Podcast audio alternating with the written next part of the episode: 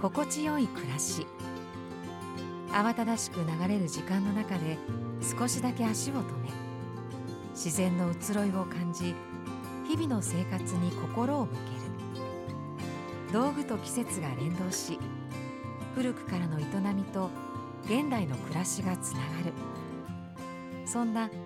心地よいリズムを探して。中川正七商店ラジオ。季節の手触り。いかがお過ごしでしょうか？ナビゲーターのクリス智子です。中川正七商店がお送りする音声コンテンツ季節の手触り。月に一度季節ごとの風習や暮らしに取り入れたい日本の文化についてお届けしています。10月に入って紅葉の便りも聞こえてくるようになりました。日に日に秋が深まるこの時期空気も少しずつ冷えてきますよね。さあ今回は本格的な寒さがやってくる前に習慣にしておきたい。自然の力を借りる。秋の養生をテーマにお話ししていきたいと思います。10月神奈月は別名しぐれ月。初霜月といった呼び名もある月です。旧暦と新暦ではやはり季節にずれもあるので現代のこの時期に霜が降りる地域は少ないんですが秋の長雨や冷たい雨急な気温の変化が原因となって小さな揺らぎを感じる方も多いようです。さあそんな心や体の揺らぎを感じた時自分をいたわってあげる方法をお持ちでしょうか？健康に気を配って生命を養うことを養生と言いますが四季の変化の中で暮らしてきた日本人は古代より体の内からそして外からさまざまな方法で植物の持つ力を借りて養生に努めてきました。揺らぎを整えて不調を未然に防ぐ。先人たちからつながれた養生の知恵を日常的に取り入れておくことはやはり心地よく健やかな暮らしにつながるんじゃないでしょうか。じんわりゆっくりと温めて潤してそして癒される。現代の私たちが無理なく続けられる方法を今回はいくつかご紹介したいと思います。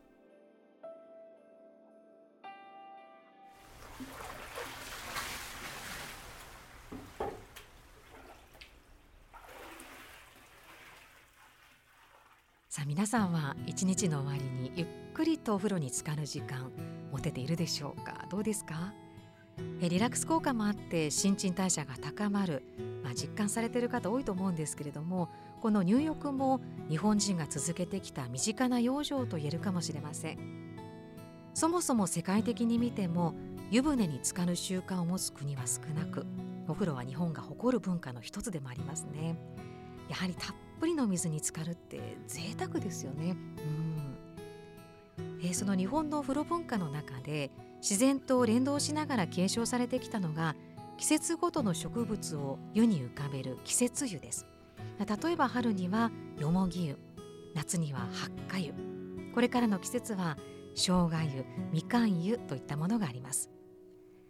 端午の節句に入る勝負湯や冬至に入るゆず湯は年中行事としてのイメージも先行しているかと思うんですがその始まりは平安時代に真言宗の開祖である空海が取り入れたものというこんな説もあるんですね。実際に柚子には肌に良いとされているビタミン C が豊富に含まれていますし甘さの中に少し苦みも感じられる独特の香りリフレッシュリラックスにもなりますよね。季節を感じながら入浴効果も高めることができると言われている季節湯行事としてだけでなく日常的に取り入れてみてはいかがでしょうか。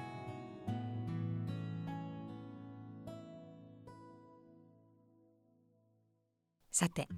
一日の終わりのお風呂も大切ですがちょっと冷えたな体がこわばっているなと感じた時にすぐにケアできるアイテムをちょっとご紹介したいと思います。小豆を使ったカイロ小豆のカイロ使われたことはありますか？え中川正史商店でも毎年取り扱っていて人気のアイテムというもので、えー、布の袋の中に小豆が入ったものまあ、シンプルにそういうものなんですが蒸し器や電子レンジで熱を入れて使う回路ですね、えー、スタジオに温めたものがあるんですけれどもあのやっぱ程よい重みとね小豆のまあこの音も落ち着くんですよね。うん。中にね小豆がそうそう。少し中の小豆も今スタジオにあるんですけども。うん、美味しそうだけれど。あったかいこんな風にも使えて、えー、そうなんですよねあの小豆、まあ、いろんな場面で身近に使われてきていると思うんですがお祝いや季節行事など日本の伝統に深く根付いた植物、えー、また栄養学的にも優れているというところで、まあ、食べることももちろんなんですが食べる以外の活用法としてはこういう回路があるんですね。小豆の回路のいいところはあの潤しながら温めてくれるというところで熱を加えることで小豆から蒸気が出るんですね。でこれが蒸しタオルのような心地よさにつながっていきます。熱くなりすぎずじんわりじっくり温めることができる。こういうことも特徴です、えー、お腹はもちろんあの腰だとか足元、まあ、首元もさっきとても気持ちよかったんですけれど案外冷えてるんですよね、うん疲れてたりする。そういう場所にあのちょっと当ててあげるようなああれがあった、ね、そんな心と体のお守りになるかもしれません。えそもそも冷えない体を作るためには体の内側から温めるということも大事ですよね。でこの時期はやはり生姜湯とくず湯でしょうか。え生姜に含まれる辛味成分には血行促進作用や殺菌効果があると言われていて、えー、クズは漢方薬の葛根湯がクズの根から作られていることからもわかるように昔から、えー、病人の方や子どもの滋養食として重宝がられてきたそうです、えー、子どもの頃にお腹を壊したり、えー、風邪のひき始めに生姜湯とか、えー、くず湯を飲んだ記憶のある方もいらっしゃるんじゃないでしょうか。え体調に揺らぎを感じたら飲むというのももちろんいいんですけれどもそうなる前に日常的に生姜湯やくず湯をいただく習慣をつけておくことも大事みたいですね。えー、毎朝もしくは寝る前に習慣はじっくりゆっくり体に馴染んでくるもの本格的な寒さがやってくる前の今のうちから始めてみることで安定した体づくりにつながっていくかもしれません。さあここまで季節湯小豆の回路そして生姜湯とくず湯をご紹介してきましたが早速取り入れたいという方は中川正史商店のラインナップも参考にしていただければと思います。まずはですね、えー、季節湯を手軽に取り入れられる商品として植物由来の濁り湯の素というですね米ぬかをベースにした100%天然原材料の入浴剤があります。まあ、あのパッケージもとても素敵で優しいあの植物画が描かれているんですけれどもね、えーま、米ぬかがベース。で3種類あって、えー、柚子すだち生姜、えー、こんな風になってます。10月12日に発売になる予定なんですけれども先日ちょっと一足早くこれでお風呂に浸かりましたが。いやーよかった。あのー、いろんなね入浴剤ももちろんありますけど米ぬかっていうところであの少しとろっとしてるんですよね。なのでお風呂に入りながら自然と肌を自分でさするようなねとろみをこういうふうに当ててあげるようなそういう動きにもつながったりあとは手で揉むと気持ちいいんですねで香りは優しくファッとちょっと揉むとあとお湯なんかをパサッと自分の方にかけますとね、えー、ほんのり香っていいあの香りでした。うん、あのポカポカがずっと続くっていうお風呂入っただけでも暖かいですけどね、えー、かなりポカポカが続いたという実感がありましたね。ぜひぜひあの季節湯で考えている方贈り物にも良さそうなそんなパッケージなんです。そして毎年人気の小豆の回路ですが先ほどちょっとお話をしましたけれどもこちらは座布団としても使える小豆の温熱大判回路あとネックピローアイマスクが今年も店頭に並んでいますそして最後に体を内側から温める温かい飲み物というところで、えー、生姜好きの生姜シロップ。こういうストレートな商品があるんですけど生姜好きの生姜シロップ、生姜はまあやはりいろんな形で取り入れてる方多いと思うんですが私も普段あの秋冬になるとあの喉のケアでも使うんですけれどもこれはあの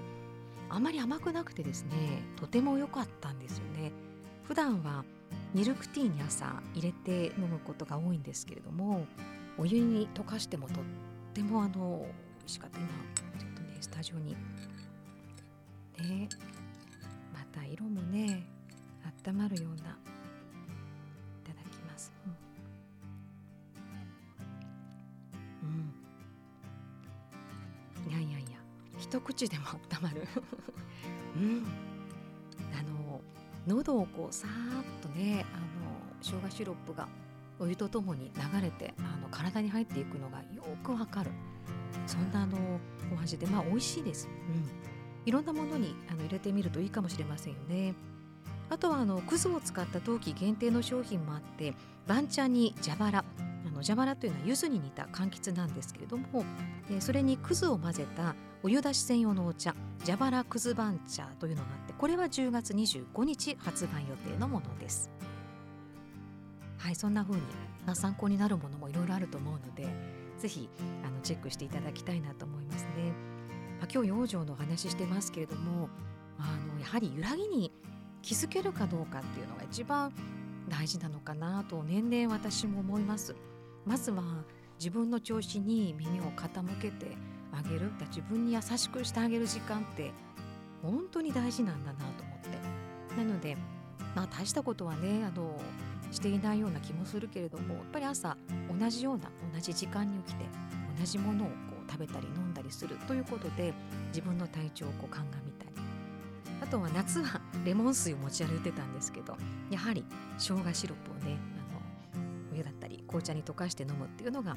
いいのかなと思いますね。あと温めるっていうのも何でもいろんなものがあると思うんですけれど自然の力を借りるっていうことで単純に温まる以外の結果以外のこぼれてくるものがたくさんあるんですよね。そういう意味でもあの養生ですとかね自然のものっていうことを意識すると随分あの体が違ってくるんじゃないかなと思っています。さて今回は自然の力を借りる秋の養生についてお話をしてきました。ここからは皆さんからお寄せいただいた中川正史商店のある暮らしをご紹介していきたいと思います。メッセージ届けていただいてありがとうございます。えまずはラジオネーム桜子さん。真田紐のトートバッグを愛用しています。オレンジ色を眺めているだけで穏やかになります。そうですね。バッグ類もいろいろあのバリエーションもあっていいですよね。はいはい。オレンジ色確かに。これあの、ま、茶道具を収めたあの切り箱をいう真田紐というのを持ち手に使ったバッグのシリーズでこのオレンジ色とおっしゃってたのは日本の伝統色でもある黄色こういう色名で、えー、展開しているものでうん分かります。発色が綺麗ですごくアクセントになるバッグなんですけどあの多分飽きのこない、色っていうのはやっぱ伝統の色なのかなと思いますね。あとあのバッグのところはえー、中川正史商店たくさんあの麻のいい商品ありますけどあの麻の生地でこれにおいてはその生地を手で折ってるんだそうですよ。なかなか今珍しいというそんなあの麻生地で多分ずっとねあの大事になさるんじゃないかなと思います。ありがとうございます。2つ目のメッセージは、えー、最近中川正史商店を知ってくださった方から頂いています。ラジオネームミキティさん。お店に入った途端なぜか懐かしく優しさに包まれた気がしてなんと心地よいお買い物ができる空間かと驚きました。これは他では味わえないモードです。お店の中をブラブラしながらお気に入りを見つけるのが楽しいです。あいらっしゃいませ。いやわかります。私も思います。ちょっとこう優しいっていうところ何なんでしょうね。気持ちも整うところもあってそのさっきの麻の布であったり、うん、他のものもあの商品とか物っていうよりもその素材であったりあなんか良さそうだなという感覚的なところから、えー、私も手を伸ばすような気がします、うん、まだまだ知らないものがたくさんあって、ミキティさんもではこれをきっかけにぜひいろんなものをねあの手に取って、えー、生活を豊かにしていただきたいなと思います。はいありがとうございます。番組では、ね、こんな風に皆さんからのメッセージお待ちしています。心地よい暮らしを作る道具、ね、それはどんなものでしょうか。お気に入りのアイテムやしつらいの風景意外な使い方えー、そしてまあ今日のようにねあの中川正史商店に思うことなどありましたらぜひお寄せください。メッセージは今この番組をお聞きいただいている各プラットフォームの番組概要欄もしくは中川正史商店ラジオの記事の中にあるメッセージフォームからお送りください。お待ちしていますさあいかがだったでしょうか？中川正史商店の店頭やオンラインショップには今回ご紹介したアイテムをはじめこの時期の暮らしに心地よさをプラスしてくれる商品がいろいろ並んでいます。自然と自分をつなぐように体のケアをして心地よく共に秋冬を過ごしていきましょう中川正史商店ラジオ季節の手触りお相手はクリストモコでした。